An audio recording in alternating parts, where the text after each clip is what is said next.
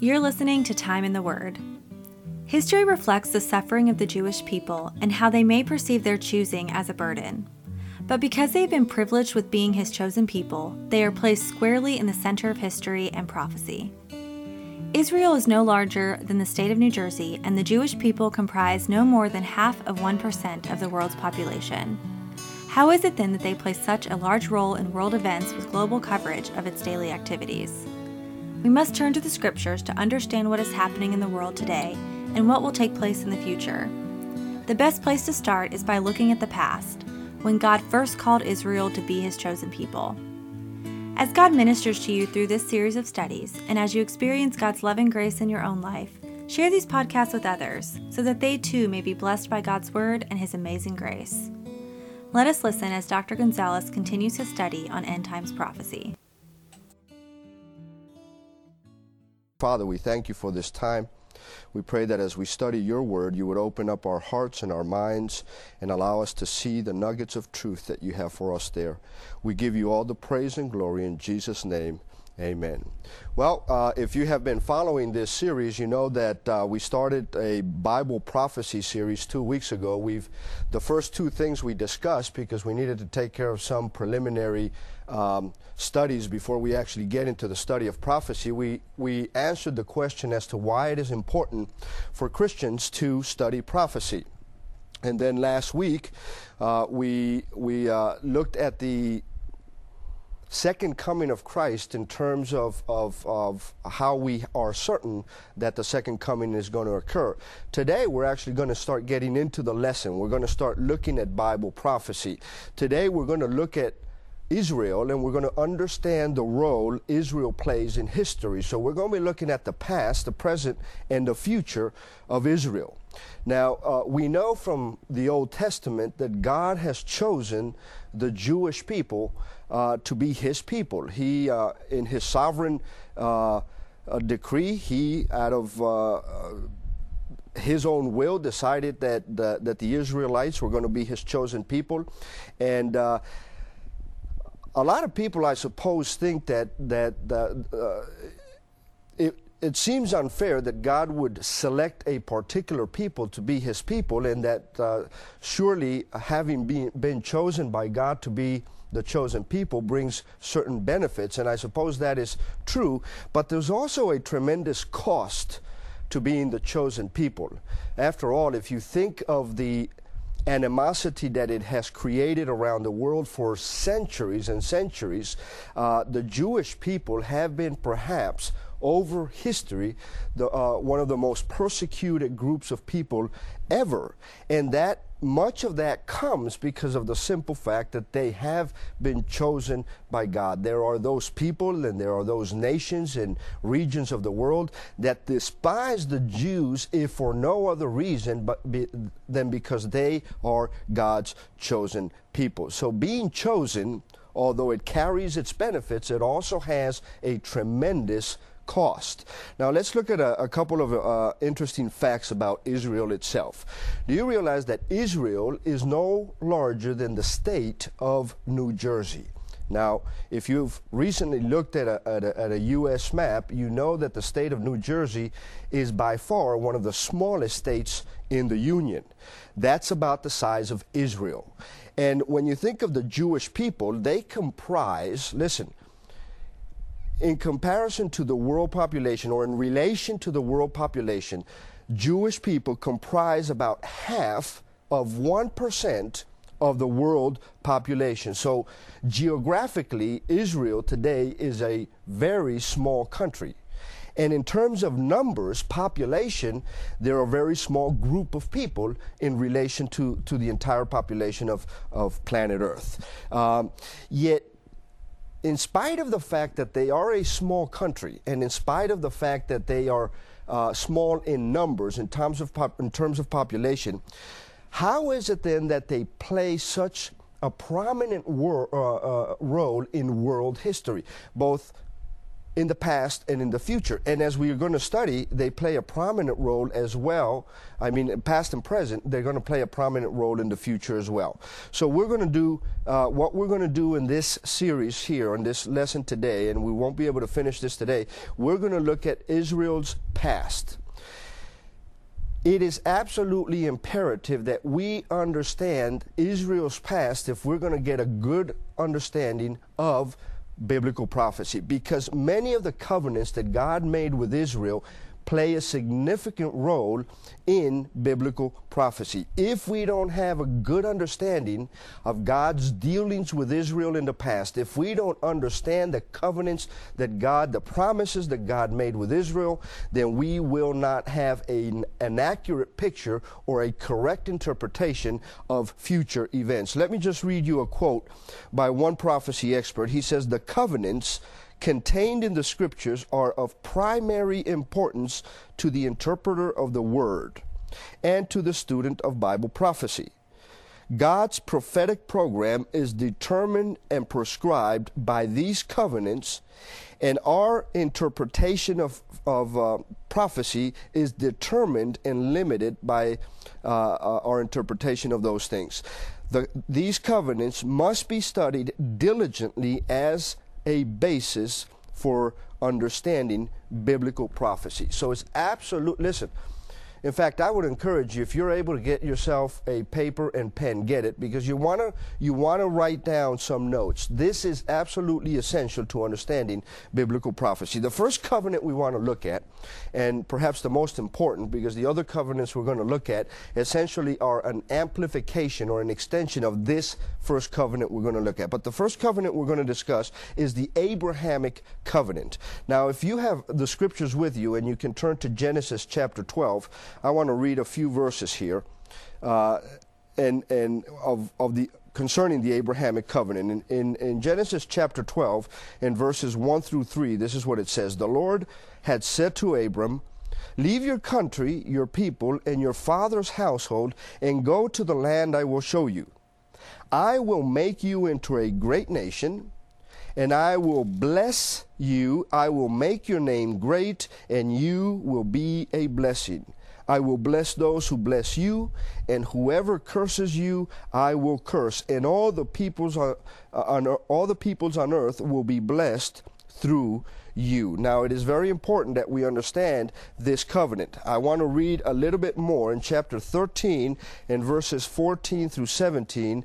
This is what the word of God says. The Lord said to Abram, after Lot had parted from him, Lift up your eyes from where you are and look north and south, east and west.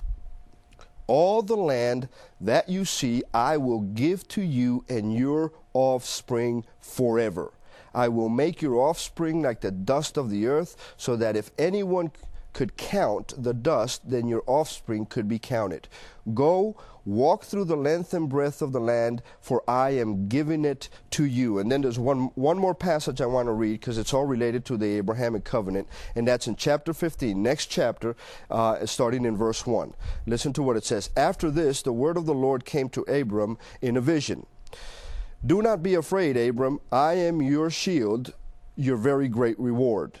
But Abram said, O sovereign Lord, what can you give me since I remain childless? And the one who will inherit my estate is Eliezer of Damascus. And Abram said, You have given me no children, so a servant in my household will be my heir. Then the word of the Lord came to Abram This man will not be your heir, but a son coming from your own body will be your heir. He took him outside and said, Look up at the heavens and count the stars, if indeed you can count them. Then he said to him, So shall your offspring be. Abram believed the Lord, and he credited it to him as righteousness. He also said to him, I am the Lord who brought you out of Ur of the Chaldeans to give you uh, this land uh, to take possession of it. Now, I realize I read a lot of uh, scripture here, but it all has to do with the Abrahamic covenant. Uh, there are several things that we want to understand about the Abrahamic covenant. God made a promise to Abraham, and those promises break into three different categories. The first one is God made personal promises to Abraham. Personal promises. He made Abraham promises that would relate to Abraham specifically. He also made promises that fall into the category of national promises, speaking about the entire uh, Hebrew race, the entire nation of Israel. And then he also included in that covenant a universal promise. The three passages that we read uh, encompass those. I had to read those three because it encompasses all three aspects of the Abrahamic covenant the personal, the national, and the universal. Now let's look at the personal promises made to Abraham first. There are four specific promises God made to Abraham personally, and these are these promises.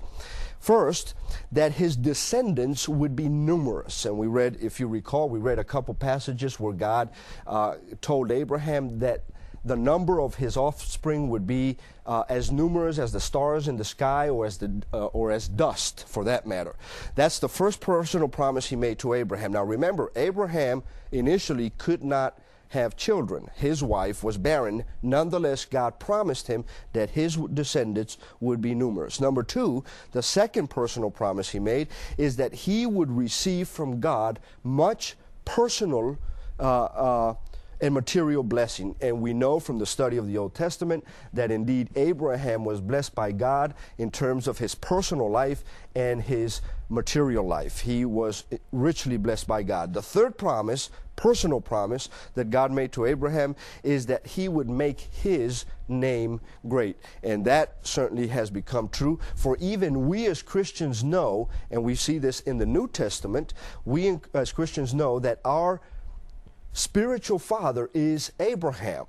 Those who are rightly related to God, who have been born again, who have trusted Jesus Christ as their Lord and Savior, we are the children of Abraham spiritually. He is our spiritual father. Therefore, God has fulfilled that promise and He has indeed made His name great. And the fourth and final personal promise that God made to Abraham was that He would cause him God would cause Abraham to be a blessing to others. We're going to expand on all of these a little bit, but we know for a fact that that one has uh, been fulfilled as well because we know that we, as, the, as Gentiles, have the ability now to accept the gospel of Jesus Christ because uh, the Messiah came through the lineage uh, of, of Abraham.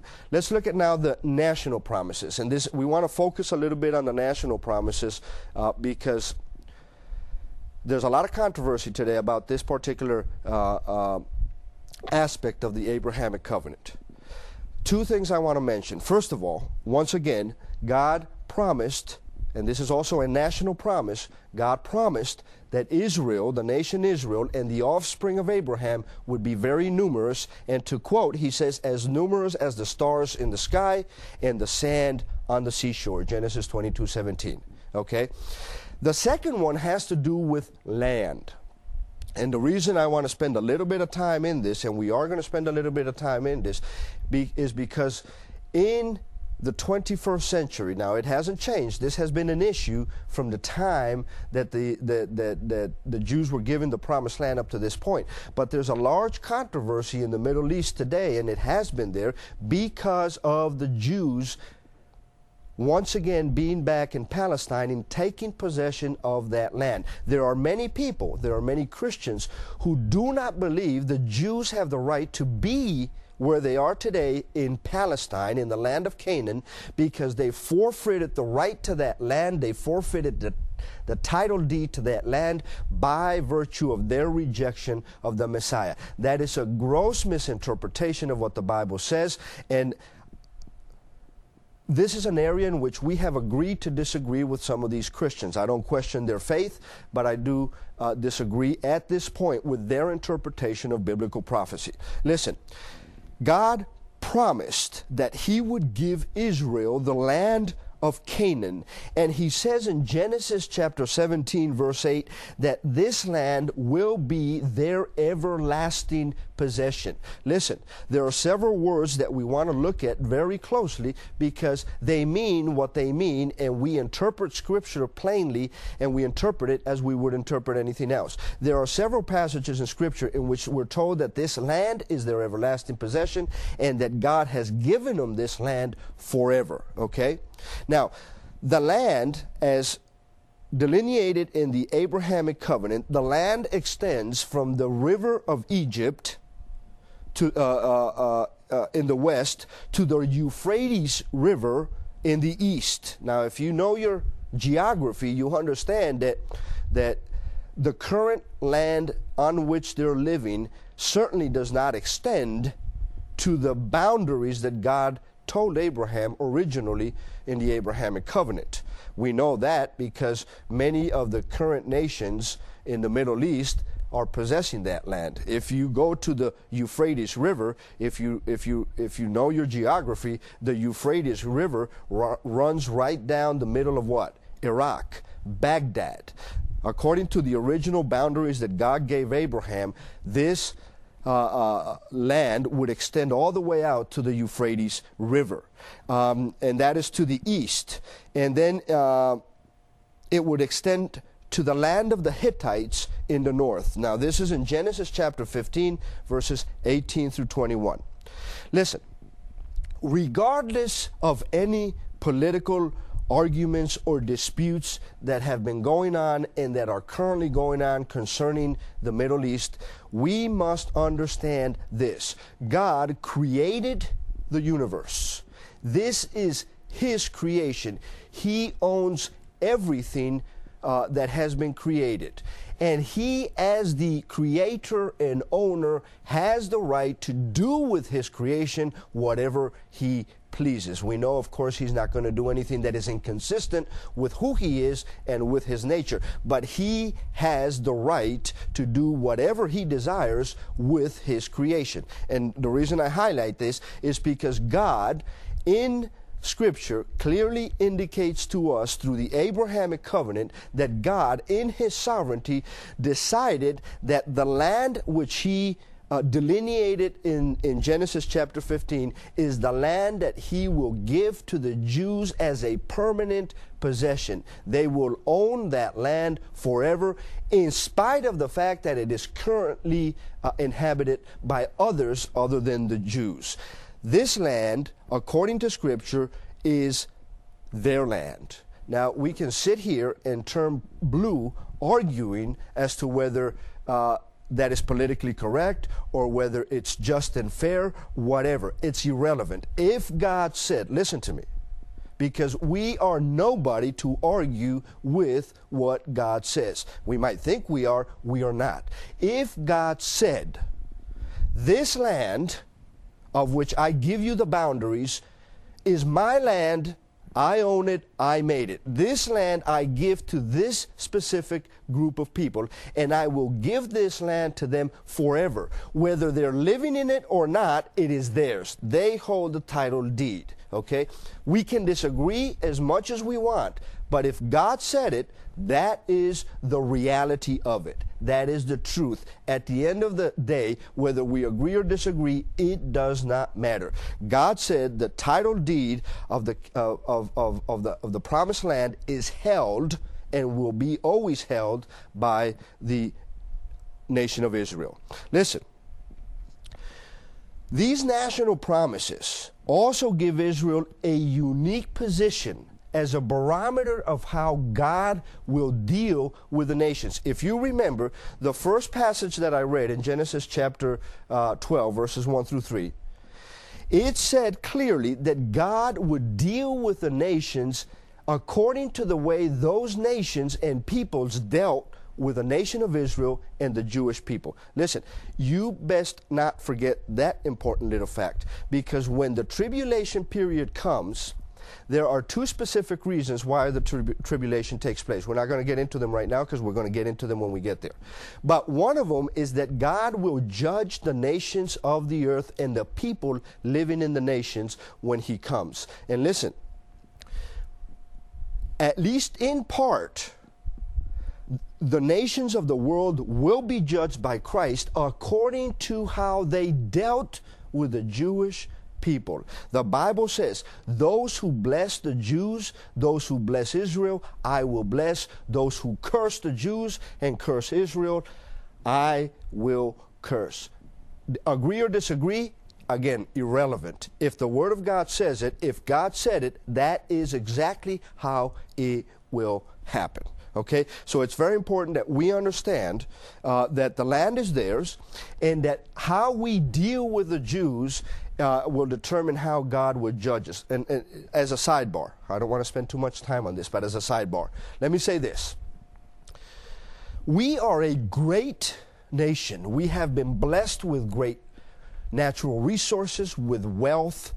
We have been blessed beyond measure. We are not who we are because we are that good of a people. Much of the blessing that we have received as a nation, we have received from God because of the position that we have taken in protecting and serving as a guardian for the nation of Israel. There's listen, there is there is the statement of God being fulfilled. We as a country are experiencing God's faithfulness in what he said thousands of years ago. We have been a blessing to Israel, therefore God has blessed this nation. Remember that. Now we go to the universal aspect of the Abrahamic covenant.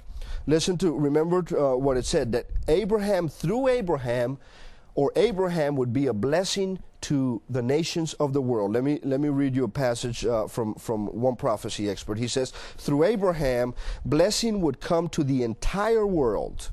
This was to be fulfilled in that Israel was to be a special channel of God's divine revelation, the source of the prophets who would reveal God and would provide the human writers with scripture. Listen, God promised that Abraham through Abraham, the whole world would receive a blessing, and that that blessing would come through his offspring. And you know, God was faithful in keeping that promise because that promise was fulfilled with the first coming of Jesus Christ. Do you realize that you and I, as Christians, let me put it this way. We are Christians today. We are born again. We are in a personal relationship with Jesus Christ. We are guaranteed a place in heaven. We are the children of God because God has blessed the Gentile world through Abraham's offspring. And that is the universal promise that God had made in the Abrahamic covenant.